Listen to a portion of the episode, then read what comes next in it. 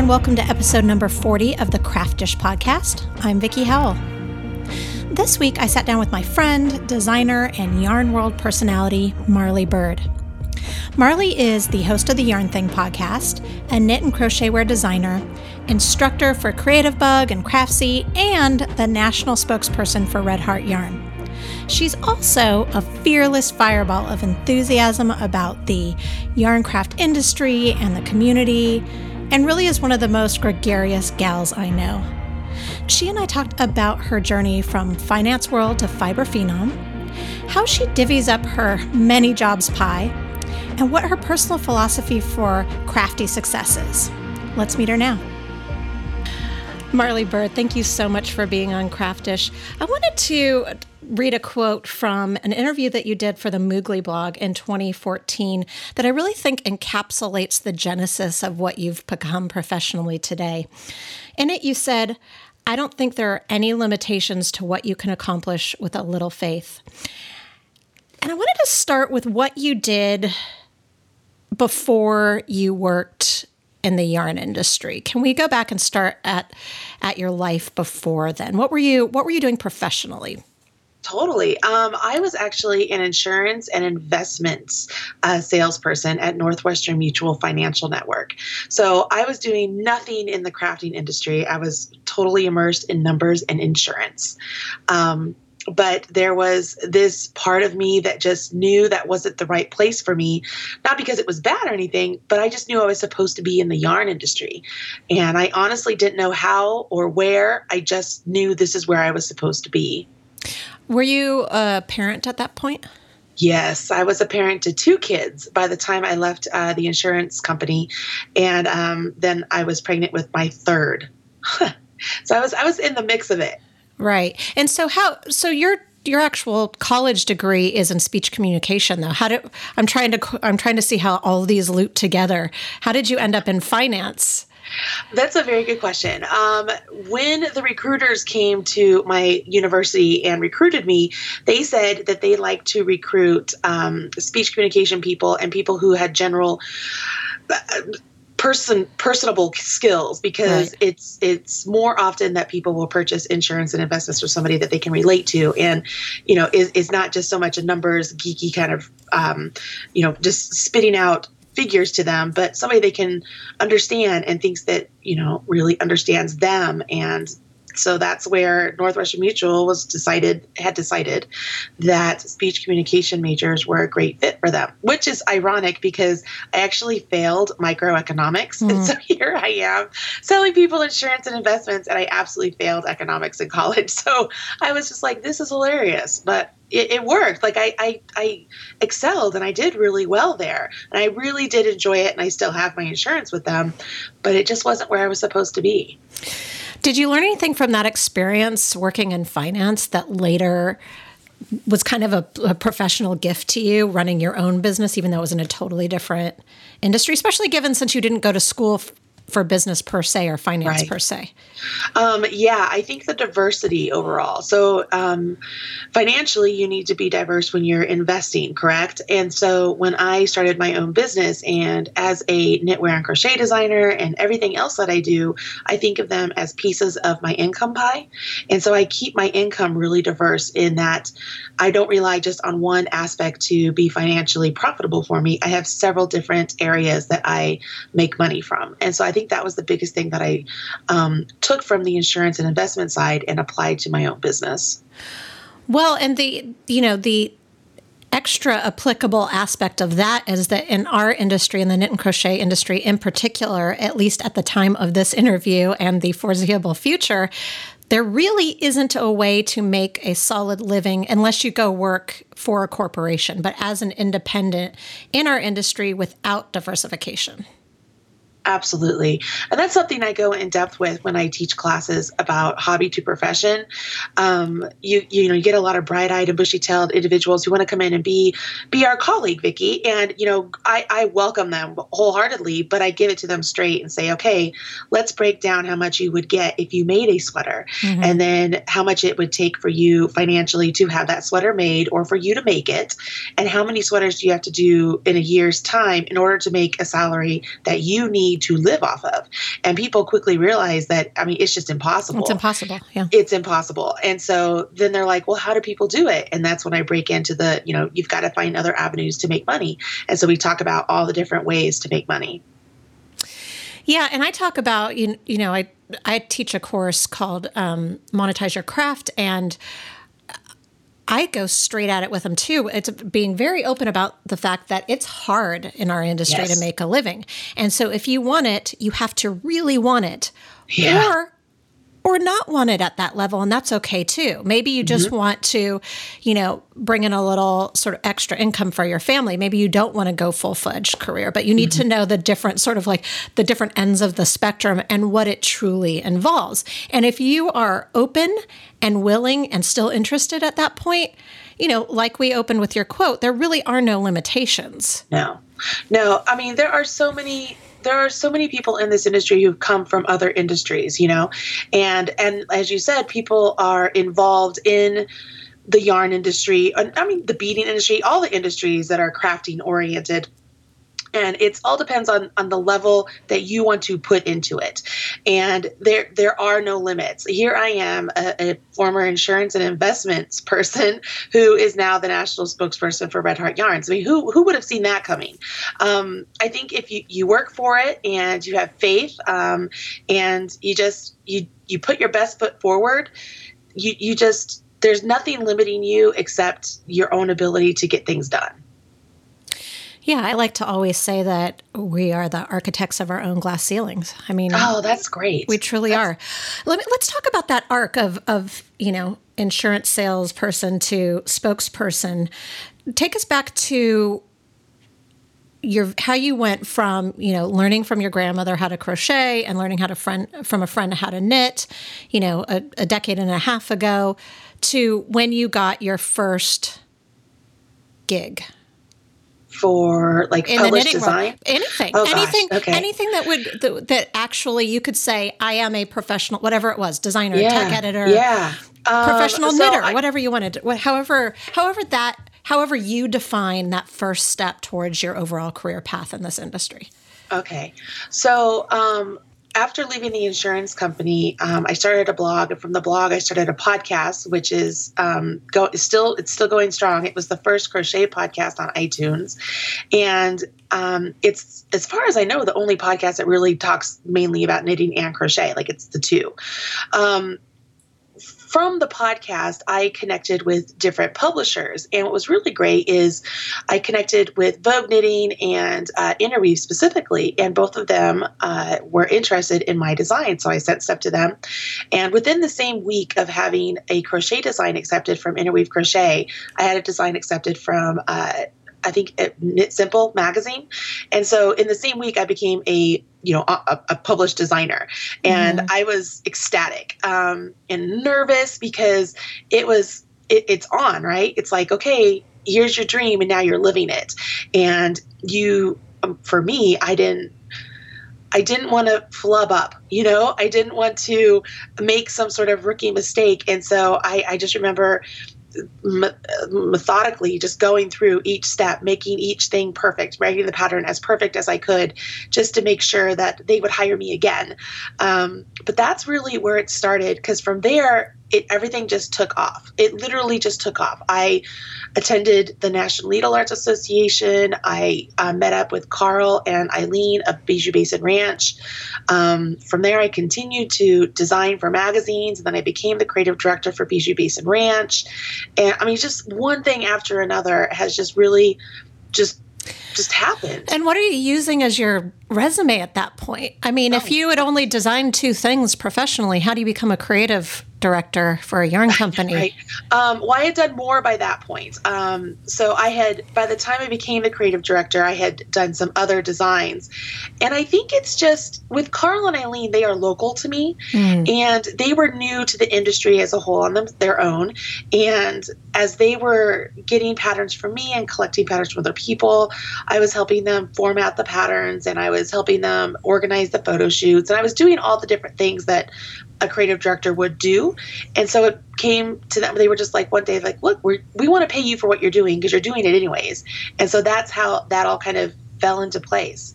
I really don't know. I'm I'm absolutely fearless, Vickie. I mean, there's there's nothing out there that I can't do. If I don't know how to do it, I'm going to figure out how to do it. That's really the only attitude to have in a creative industry. Yeah, yeah. or especially if you're, you know, if you, if it's important to you to be both a creative type and an entrepreneur, like those yeah. two, there's got to be a little bit of um, of ability to be vulnerable mm-hmm. because mm-hmm. it's that vulnerability that puts you out there, and when you're out there, the opportunities can find you. Absolutely. Absolutely. Where did you where did you learn how to design? I feel like you went from in your story you went from you know, I knew I wanted to be in the industry to I, you know, started a podcast started and started designing. yeah. I um because there weren't there weren't the classes that they were you know craftsy and creative bug and skillshare no. none of those things existed um, right when you started I, out I purchased books and I um, taught myself through books. Like I read instructional books like novels. I read patterns like novels. Um, if there was something I didn't know how to do, I would read through the instructions of a pattern and figure out how the designer did it and try and work through um, the math of it. And then what really helped me was early on in my career, I connected with a tech editor who is an, a wonderful designer on her own. And she really helped me a lot understanding the ins and outs of stuff that I didn't understand. Um, and so, with her help and the help of books, I've just taught myself along the way how to do what I do. Yeah. Yeah, I mean, because there was no craftsy. There, there wasn't. no, I had to do the same thing. I had to do the same mm-hmm. thing. I pitched my first book, and I was like, okay, I guess I'm going to learn how to write a book now, and also right? design, and also design.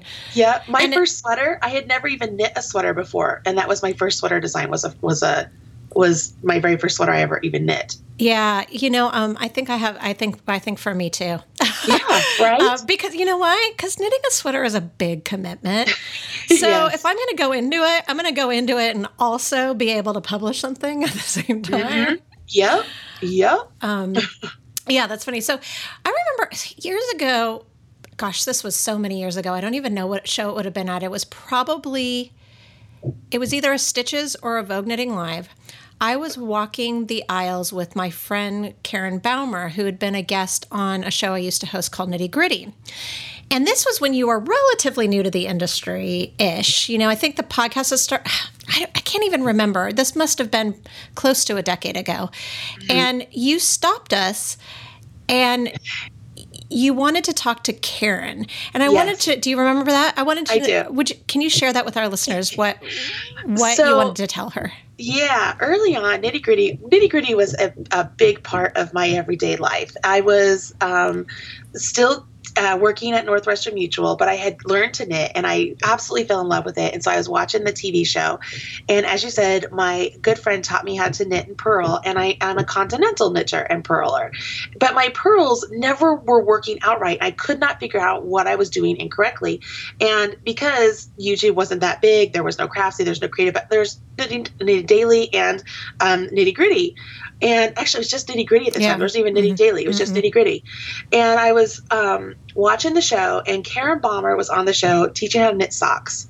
And she's a continental knitter and purler. And I watched that show over and over and over just to watch her how to purl. And so I literally learned how to purl from Knitty Gritty, from Karen specifically. She's also a speed knitter. I mean, she's been in competition. She's incredible. Uh-huh. Um, so that's really funny that she yeah. was able to like slow it down enough for you to for you to learn. Uh, side note: she stopped knitting. That is crazy to she's, me. She set knitting aside for like the past like several years. She was like she's she's full opera all the time now. No time for wow. knitting. I know. Wow. Isn't that crazy? She'll, I know. We'll get her back. I, we'll get I her know. back. It was crazy though. I do remember stopping you. It was at a Vogue Knitting Live, and I because I I mean I had seen you, and so I was a little starstruck. But it was that it was seeing Karen because you know she was such an important figure in my entire knitting career in the sense of she taught me how to purl. You know what I mean? Mm-hmm. Um, I don't know. It was just it was a big deal. I enjoyed that. What have you learned over the past ten years of of running a podcast. Um, what's been the biggest? What have you learned from how you talk to your guests, and also just how technology has changed since you started? Oh goodness. Well, at the beginning, um, I I used to pre-record my podcast and then I would edit out the ums and the uhs and I would add music and I just put tons of work into it. And it was so labor intensive. Um, and as I say um it was so labor intensive and I didn't I didn't think that it was sustainable uh, mm-hmm. all by myself. And at the beginning, I didn't really know what to talk about. It was just me. I'd have some different girlfriends come over and just chit chat about knitting and crochet. I'd review books and stuff and magazines. But when I decided to transition from an edited podcast to a live show, I um, was able to have guests come on the show live, and it completely transitioned what my podcast became because it was much more of a interview format. And the way I approached it was I'm inviting my fellow um, you know colleagues on the show but more than anything i'm i'm inviting people that i'm complete fans of and i just want to learn about them learn about how they got into the industry and i want to help promote them and lift them up because overall the more successful we are in the industry it helps our industry as a whole, right? Mm-hmm. Um, so I wasn't very. I'm not. I'm still not. I'm not selfish about giving accolades and and trying to help promote people because I want people to be successful. So over the last 10 years, my podcast has trans- transitioned from an, a fully edited show to an interview based live broadcast. And over the last almost seven months, I, guess, I've been doing the behind the scenes uh, of the show on Facebook Live to try to bring in the video aspect of it. Because for a long time, I didn't want to have a podcast that was also a video podcast. Because, I mean, let's be honest, it takes a while to get ready in the morning. And when you have a show twice a week, I don't want to get ready twice twice a week to look good on, on camera. Yeah it sounds it sounds ridiculous for everybody. no, that's that struggle me. is real. That struggle is right? real. It really is. and so it was kicking and screaming that I decided to do the behind the scenes stuff. But I was like, I've got to do it because our first off, the yarn industry is really, it works really well with video, you know, because you can show people what you're talking about, this, that, and the other. But also, uh, overall, social media is so visual anymore. There are the great podcasts that people listen to in the car as they go to work or are they um, commute on the subway or whatever. But there's also so many that really like to watch what it is that they're listening to. So I figured if I did both, that would be good. So, uh, yeah those are the biggest changes was the interview base the live show and now doing the um, the behind the scenes video live of the show like it's just been it's been crazy yeah, it's been amazing. Um, well, with with me personally for Facebook Live, how liberating it is to be able to produce um, I've had a weekly series for about a year and a half now on Facebook Live, and and it's not something that I would have been able to sustain if it had to be fully produced. Well, oh, post. Oh, yeah. Actually, it's the post production. Not. Yes. I still produce them. I still pre. It's the post production. yeah. It just it's not. And so and for me, and and I think that you're the same way. I'm I'm kind of more comfortable improving anyway. Yeah. Um. So it's a it's a good match. Um, yes. And it's fun to be able to sort of truly integrate your audience into your real time yeah work life. Yeah. Absolutely, absolutely. I mean, the fact that I mean, I do two shows a week. How That's crazy, crazy. is that? That's crazy. do you know why it switched to two? It switched to no, two shows a week, why? probably like two or three years ago. It's because so many people wanted to come on the podcast that I couldn't. Like, I was so far booked out. I'm like, this is just ridiculous. And you know, again, you want to help promote people when the book comes out in not like months later. So I'm like, okay, I'll just start doing a couple shows a week for this time frame, and then I'll go back to one show a week. Well, it just I never went back. It just kept going going.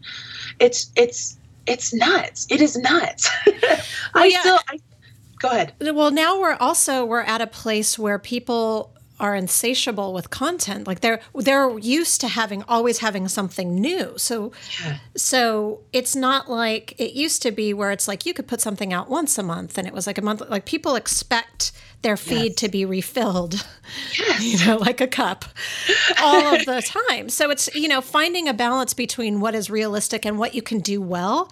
Because right. putting out a crappy piece of content five times a week versus solid pieces of content two times a week, I mean, the clear winner is the latter. Absolutely. But it's finding Absolutely. that balance that is really, I mean, we're kind of, I say this all the time, all of us, all of, you know, all of us in all of the industries that embrace technology are really pioneering the way that we broadcast and market right now. And so, we all sort of just roll the dice. And but what's cool about that is that the audience is participatory in it. We've never had participatory marketing in this respect before. Right. Where we where we really can see oh goodness that was a crash and burn. but and not have to like rely on data and you know like you can just Yeah. you can see it. I know. know, which is a blessing and a curse because before, I mean, it, it was what kind of the the blind, the ignorance of, oh, it looks like everything's doing great. Then all of a sudden, it's like it's in your face. Oh, this is not doing well, you know, and everybody can see that. You know, if all of a sudden.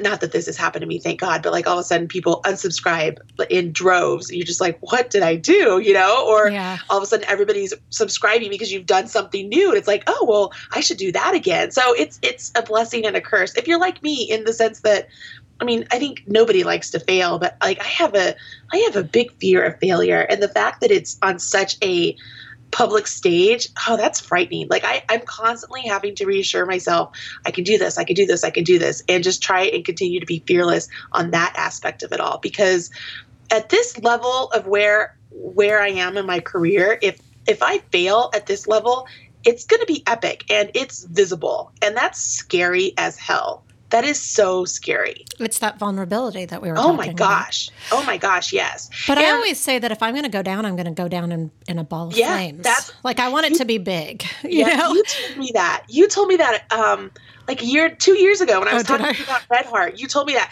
and I have seriously that has stuck in my head ever since then.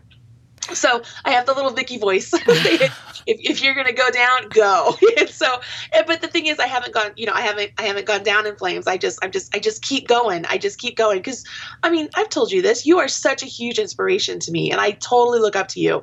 And you are just. You're like the Energizer Bunny girl. You just keep going and going and going, and and I don't want to say reinventing. That's not it. You just is like I, nothing's going to hold me down. I'm going to, what's the next thing? And I'm doing it. And it's just, I love that you do that. I love it so much. Thank you. It's true. I uh, I have to have the same conversations that we all have to have about it. In fact, the most recent thing that I did this this Kickstarter for the Knit Show, which I'm Yeah. I'm in the middle of pre-production for right now, was the most most vulnerable I've ever been professionally in my entire life. Because, like you said, like if I crashed and burned, it was going to be a big crash and burn. Like I I was calling it my swan song Yeah. because it was big, and I have and this isn't about me and my next career. Of course, it's what I want to do, but I have this vision for what it can do for an industry that, frankly, is a, is not in the best place it's ever been right now, and you know, there's constant conversations about look, I've got the skills, I've got the tools, I'm the person to do do this, you know, it's going to happen. And uh, replace all the like what if it doesn't to I'm so grateful to even have the opportunity to try to make it happen. Mm-hmm. And that shift in consciousness really sort of pushed me through sort of, you know, the the grueling portions of that particular project. But I think it's important that, you know, that people, that leaders in, in any creative industry, well, really any industry at all, talk about both your failures and your successes. Because if you think about it, how many huge let's let's just talk about you know celebrities, uh, movie stars right now. How many awful like big time movie stars have had failures?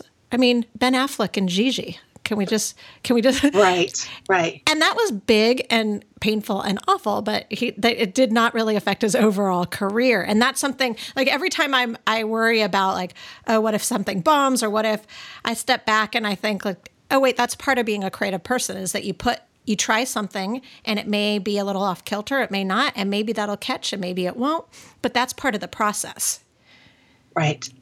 Yep. You're, I, you said it all perfectly. At what point were you able to monetize your podcast it seems like it was relatively early No, it was like, I want to say it was like five years ago. what Um, yeah, it wasn't. I didn't have a. I didn't have uh, sponsors of the podcast for a long time. And the reason I didn't is because I didn't want a company telling me what I could and couldn't talk about or who I could yeah. or couldn't have on the show.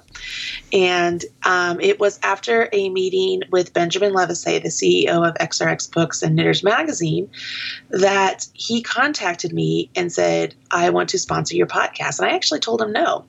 Um, and he was like, What? and I said, I, you know, I, I appreciate it. I'm flattered, but I, I don't want any sponsors because I want the show to be what it is. I want it to be real. I want to be able to say, I don't like your magazine or I love your magazine and not be, you know, in trouble for it. Um, and he said, No, I, I, I want to give you money. Let me give you money. I want to sponsor your show.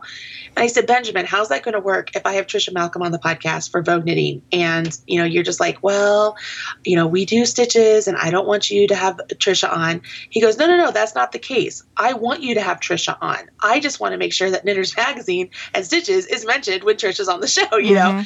And, um, which I by said, the so, way is if, yeah. if everybody in our industry got the weight of that and ha- yes we would be in a different place right now. We are in this Absolutely. we are in this just really unique industry where that's community based, which means that the whole rising tide thing works. Knitters exactly. don't get tired of knitting.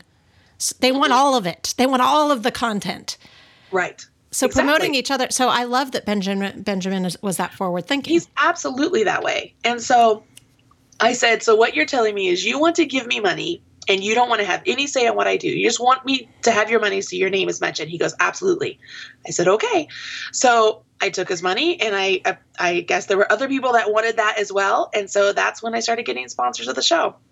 That's how that worked. It was about five years ago, and it was thanks to Benjamin. But I resisted because I wanted to have full is autonomy is that the right mm-hmm, word like mm-hmm. i wanted to have full decision making um, responsibility of the podcast i just wanted to take so for all of the sponsors did you get to have the same caveat yes yes Yep. So that's why you'll see like I have Buffalo Wool Company, I have Red Heart, I have Knitters Magazine, I have Erin Lane Bags, I have Craftsy and Creative Bug. Mm-hmm. I have both of them, you know? And so it's it's good. They all understand what they're what they're signing up for, and to them, it's okay. They're supporting a podcast they like. They're supporting a designer they like. They're getting their name out there to listeners, and all the shows are archived. So you know, people whether they just decide to sponsor for just a year or for many years, their name is always mentioned. And when people go back and listen to old shows, because they totally do, their name, they it's just that constant advertising money that they are spending. And it's good. It's a good way to spend money. So, at what point does Red Heart come into the picture? um, so I haven't mentioned this very much uh, during this podcast, uh, but it's a lot of things that have happened to me are. Um, By the way, this is my podcast, not your podcast. Yeah, yours. Yeah, yeah, yeah. like I haven't mentioned it very much during this podcast. I was like, I need to remind her no, which which job she has podcast. right now. that's what I meant. I'm um, teasing you. I'm that's teasing funny. You. Um, I I a lot of the the different things that have happened to me. Uh, I, I mentioned you mentioned faith, and so I am a Christian, and a lot of things that have happened to me are just unbelievable. Like you could write a, book on my story of my career, and it wouldn't people wouldn't buy it because it just doesn't seem real. Um, and Red Heart falls into that same space for me. Um, I was friends with Red Heart, knew Red Heart, I'd worked with Red Heart, you know, as you do everybody in this industry.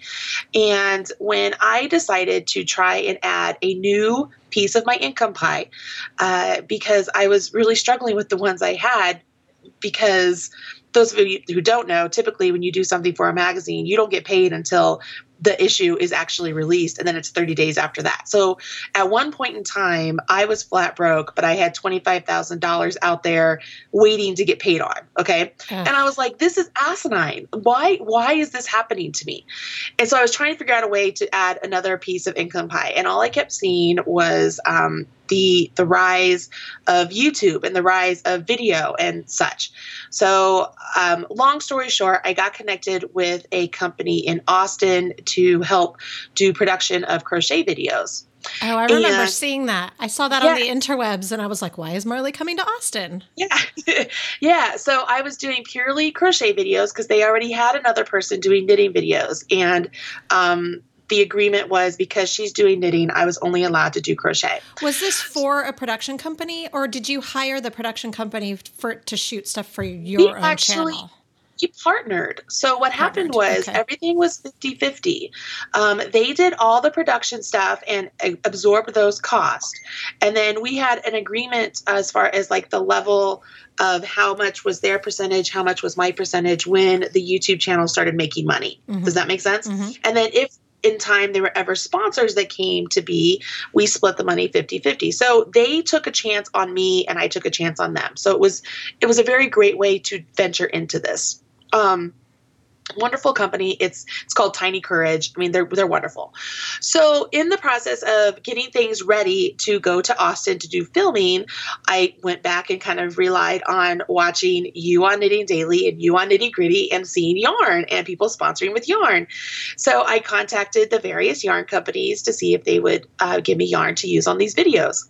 And I mean, I, I contacted every, I didn't hold back. I Lion Brand, Yarn Inspirations, Red Heart, all of them. Mhm. And Bobby from Red Heart called me. She actually called me, not even an email. And she's like, Hey, Marly, this is Bobby Matella at Red Heart. And I said, Hey, how are you? She says, I'm good.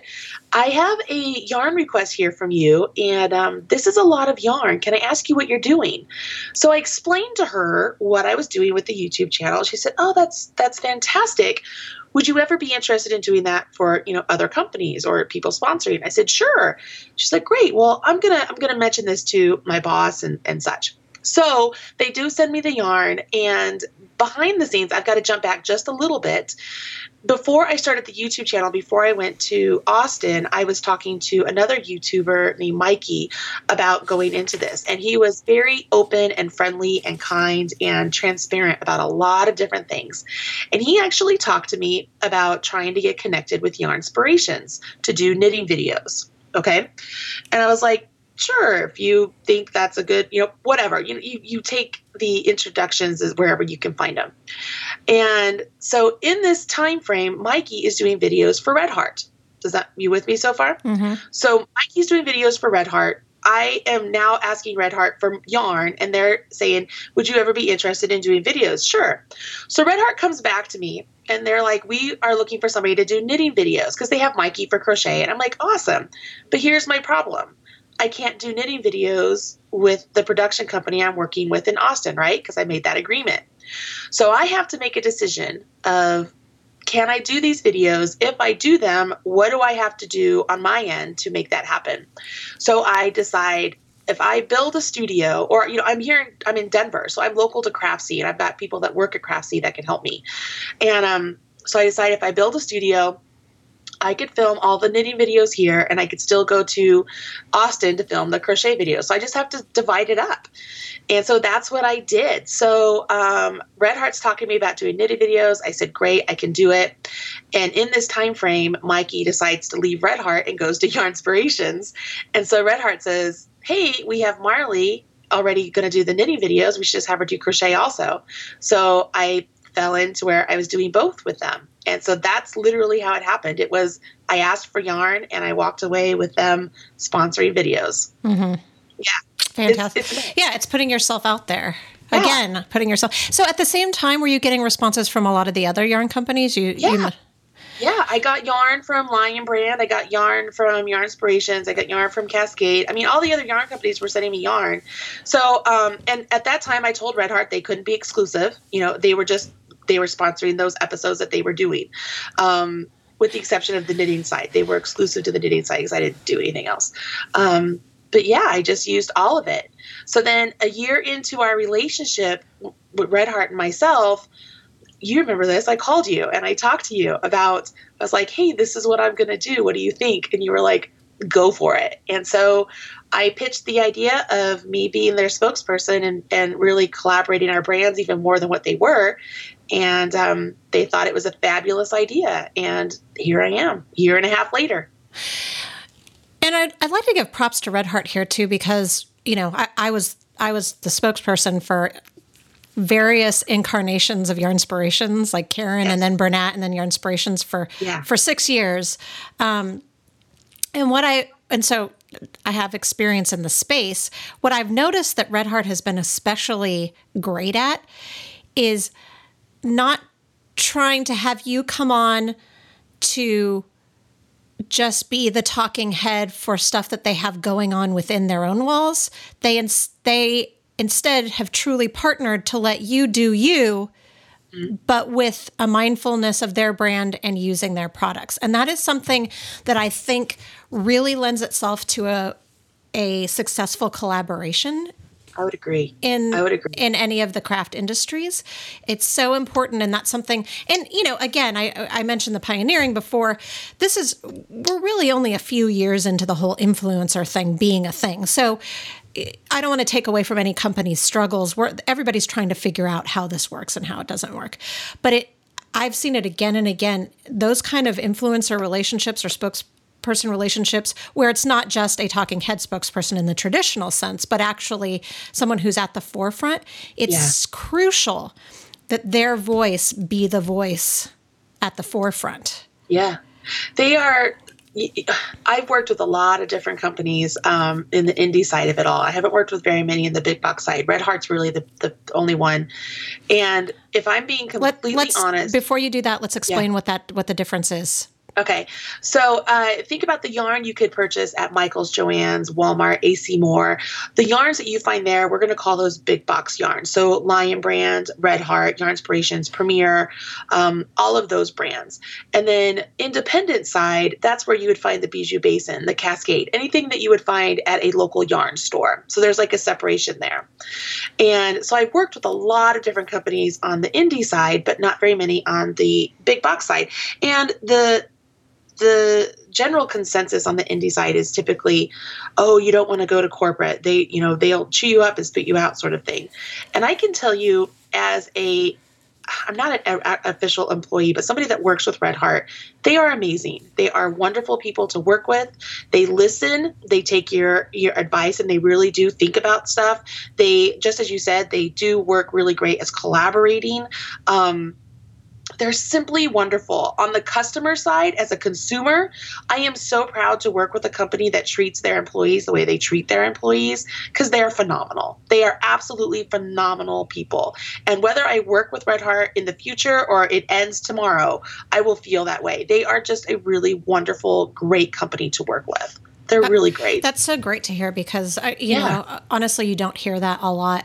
I don't think you hear that a lot in general, not just in our industry right now. It's just Yeah. we're all in such a period of trying to figure out where technology you know begins and the old school way ends and that kind of thing. So that's wonderful. And and you know, I can I can also add to that that the president um John is one of my favorite people in the industry, like just just solid people, and and so many people. Bobby's great, and and um, just just everyone over there is really great. Yeah. So I love that they they are also treating you well. That makes me happy. yeah.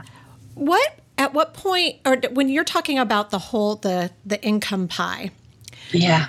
do you have any form of do you have an equation for how do you how do you how you break it up or is it just like is it more like a like a pot pie where you throw whatever's in the in the Yeah. freezer you know what i'm saying so Yes. knowing knowing what we know about not only the exorbitant amount of time that it takes to get paid for designs but as a side note designers are still paid somewhere in the realm of what we were paid in the 1980s well not Yes. us because we weren't designers in the 80s but designers um, so it's also not viable to just be a designer so knowing that do you do you have when you're stepping back do you look at okay i know that i can make way more money doing videos than i can do this so i'm going to make that piece of pie bigger or Yes. or are you just kind of throwing everything in um, you know, after once you start, I give myself at least a quarter to kind of see where things are landing. You know, what's making money, what's costing me more money, what's costing me time. you mean a quarter is- as in a time period yeah, a quarter, quarter, in a time frame. Okay. Yeah.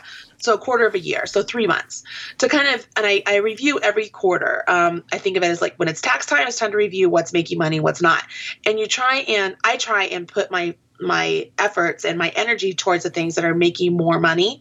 Um, having said that, it's really difficult because there are some of the pieces of my pie that, even though they're making more money, they're the opposite of them i still need to pay attention to because the success of the opposite is what is able to maintain the former. So let me let me put this in perspective my relationship with Red Heart and my um, ability to be the person that I am with them, my success, my um, popularity, for lack of a better word, is also dependent on the fact that I give out new content, that I produce a podcast, that I do travel the country teaching, that I do write books, that I do these patterns. So even though the pattern in the magazine might not make me very much money. The fact that I'm in that magazine is a direct correlation to why I have my red heart position. Does that mm-hmm. make sense? Mm-hmm. So that's where I'm having the most um, not struggle that's not the word it's it's i'm trying to figure out how to manage my time because even though it would make sense that um, doing videos with Red Heart and XYZ should take the majority of my time, I have to remember that I can't just let all this other stuff go Otherwise, my value to Red Heart also diminishes. So I end up it feels like I do two jobs. I feel like I'm still maintaining the the Marly Bird brand, you know, because that brand is what Red Heart is is partnering with to really excel their brand. Does you know what I'm saying? Yeah. Yeah, and so it's hard. And uh, well, for me, I I also think of some of these jobs that don't pay as well, including writing books, because craft yes. books don't. That's a that is the biggest facade out there is that they, you're going to be rich. I mean, I made decent money in the in the beginning when they were handing out book deals, but but now it's changed. So I go into that. But you're right. There's a there's a certain amount of credibility that you get from just yes. being published. So mm-hmm. I've tried to shift my focus a little bit towards that time that I put into it is my quote unquote marketing budget. Yes. It's just yeah. a budget of time versus money because I am getting a little income, but it in no way covers the amount of time that goes into something like that. But, you know, being able to say that you've written 12 books means that gives you a credibility that would not be there without it. So sometimes the pieces to the pie are not fully financial, sometimes they're also right. exposure, but working for exposure just for exposure is not necessarily a model that I'm pro either. So you have to figure out where the balance is um, to make sure that you're getting you, you're getting at least something that you can spin into something else bigger, like breaking that book out into a series of classes or you know, collaborating on a design that is then put into a shop is mass manufactured or whatever it is. It's about thinking broader instead of it just being that one project. You're absolutely right. So to answer your question, to break it down to, you know, what percentage needs to come from where, it really does end up being like the big chicken pot pie where everything just kind of gets thrown in and you just really hope that you are giving enough attention where you need to give the attention. So that way there isn't any lull in the income coming in um, where you're in between payments for like a couple months because man that sucks. Yeah yeah, it really does. right? Yeah, we're all everybody who's listening is like, yeah, I totally understand. but it is. It's hard because it's not that your business ends for those two months. I still have to pay my my uh, virtual assistants. I still have to pay my fees for my my my website, my podcast, and you know everything that goes with that, and my tech editors and my contractors because even though I'm not getting paid, I still have the engine running in the background. Like there's always something happening. I tell um, my husband, I'm like, I feel like I'm constantly spinning the plates, you know? And whenever one gets wobbly, I'm running over to that one to, to make sure it's spinning again. You know what I'm saying? At what point? Absolutely, I think every independent contractor can is nodding their head right now. At what point do you take that leap though to bring on help so you're not doing it all on your own? Because I think that's a crucial that's a crucial turning point in in anyone's career as an independent contractor. One more time. Ask that one more time. I'm sorry. At what point do you take the leap to actually bring on help so that you're not doing everything on your own? Um, that's I'm still so I have I have help now and it's just recently that it's come in and it was when I literally am getting no sleep and I just tried to figure out how much could I afford on a monthly basis and what exactly do I want this person to come in and do to take off of my plate. So, like, I have somebody who is helping me with maintaining my blog, maintaining um, uh, my Facebook and social media connections.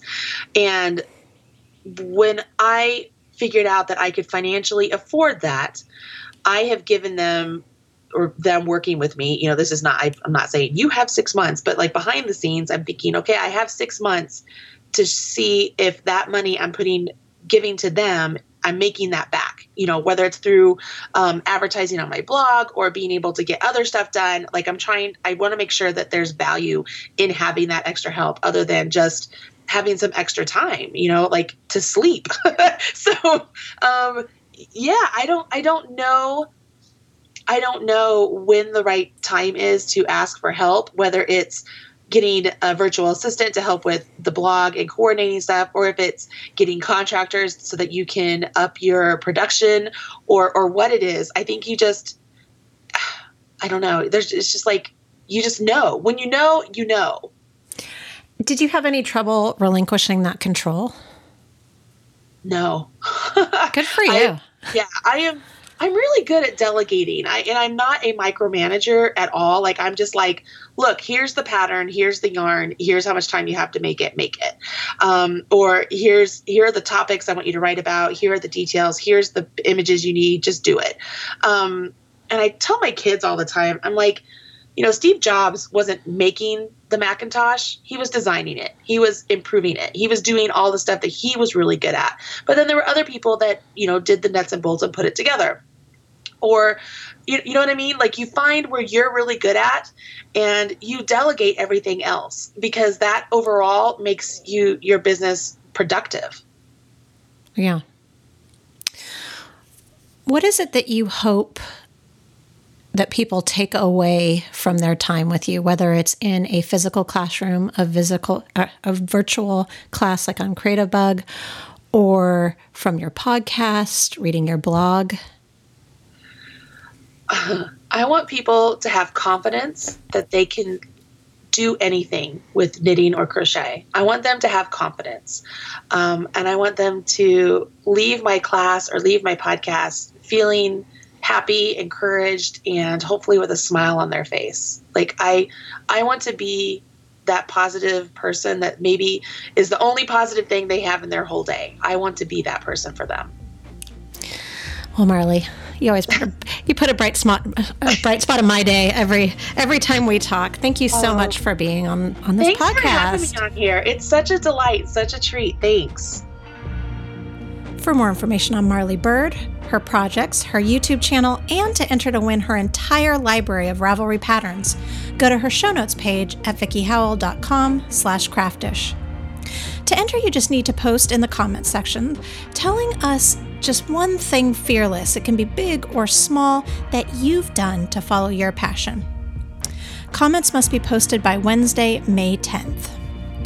If you like this episode, please share it with a friend or post a rating or review on iTunes or tell a neighbor or shout it from the rooftops. You know, all of the things with all of the voices. We really appreciate it. Every little word of mouth effort really helps.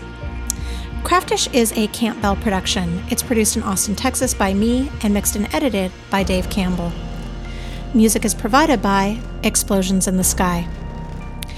We are actually on a break after this for a little bit while we work on the development and pre production stage of a totally different project called The Knit Show. You can expect to see the Craftish podcast pop up again in your feed, though, later this summer. In the meantime, you can take this as an opportunity to listen or even re listen to some of our past episodes. Um, if you're looking for some recommendations, some of my favorites were actually the very first one with author Rachael Herron um, the one with the Spoonflower CEO, Stephen Fraser, was really interesting. Knitlandia's Clara Parkes was fun. Made by Rae Rae Hoekstra was a great one. Zelma Rose's Lisa Anderson Schaefer was really inspiring. Fabric designer Tula Pink, she's super funny and rad. Crafts House Anna Maria Horner was just a blast. And of course, a recent one, You're a Badass at Making Money author Jen Sincero. That one will have you feeling fired up. So give any of those and more, there's 40 now total, a try. And uh, I'll meet you back here in a little bit. And uh, while you're while you're listening and taking it all in, and while we're all on a break, please don't forget to make a little time to be creative and breathe in, craft out.